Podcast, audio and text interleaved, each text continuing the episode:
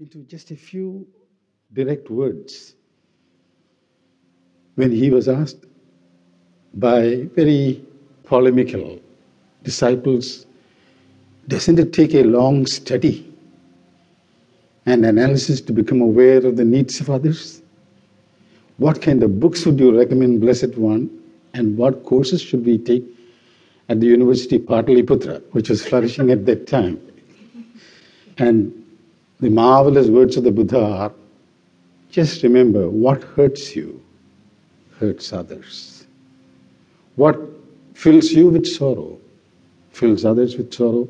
And the more I reflect on these words, the more inspiration I can get to become aware of the needs of others.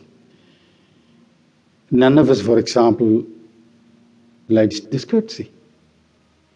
None of us likes to be subjected to drastic demands.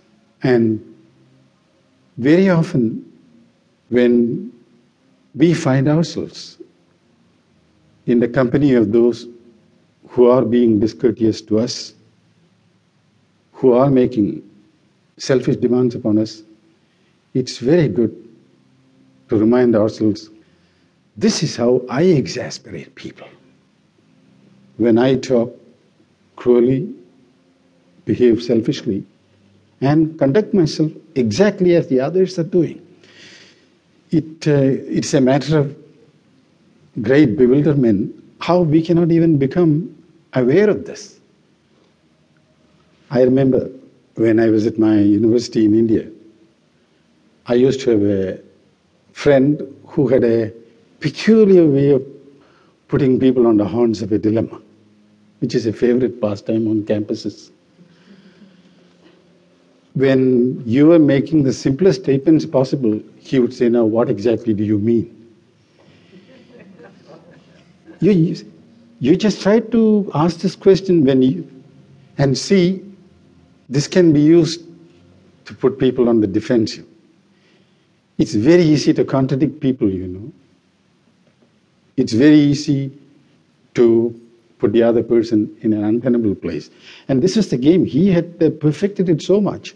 When you were very interestedly explaining your reaction to a particular author, he'll suddenly say, what exactly do you mean? Well, you don't know what to do. And I used to see this going on quite a number of times in the faculty room. And on one occasion, when he was telling me something about the sun, the beauty of the sun setting, with the very best of intentions, I said, what exactly do you mean? He just looked at me and said, I never heard you talk like this.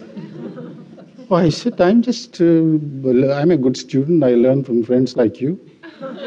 And then he thought for a while and he said, but I made a simple statement about the beauty of sunset. So I said, is it the sun that is about to set, or the sun that is setting, or the sun that is set?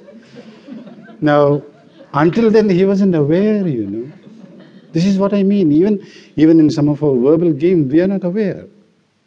We like people to contradict themselves and we say, And it was Emerson who said, inconsistency is the hobgoblin of little minds. We are all true to the truth as we see it today. And we shouldn't try to say, now, if I make the statement about meditation, will it accord with what I used to say 10 years ago? If you're going to think like this, you will always be hesitant. You will lack force, you will lack eloquence, if you're always thinking whether what you say today accords completely with what you said 10 years ago.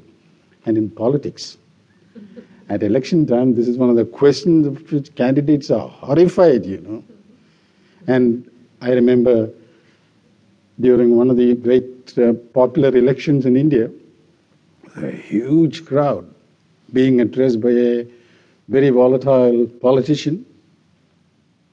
And somebody from the back said, what did you do in 1943?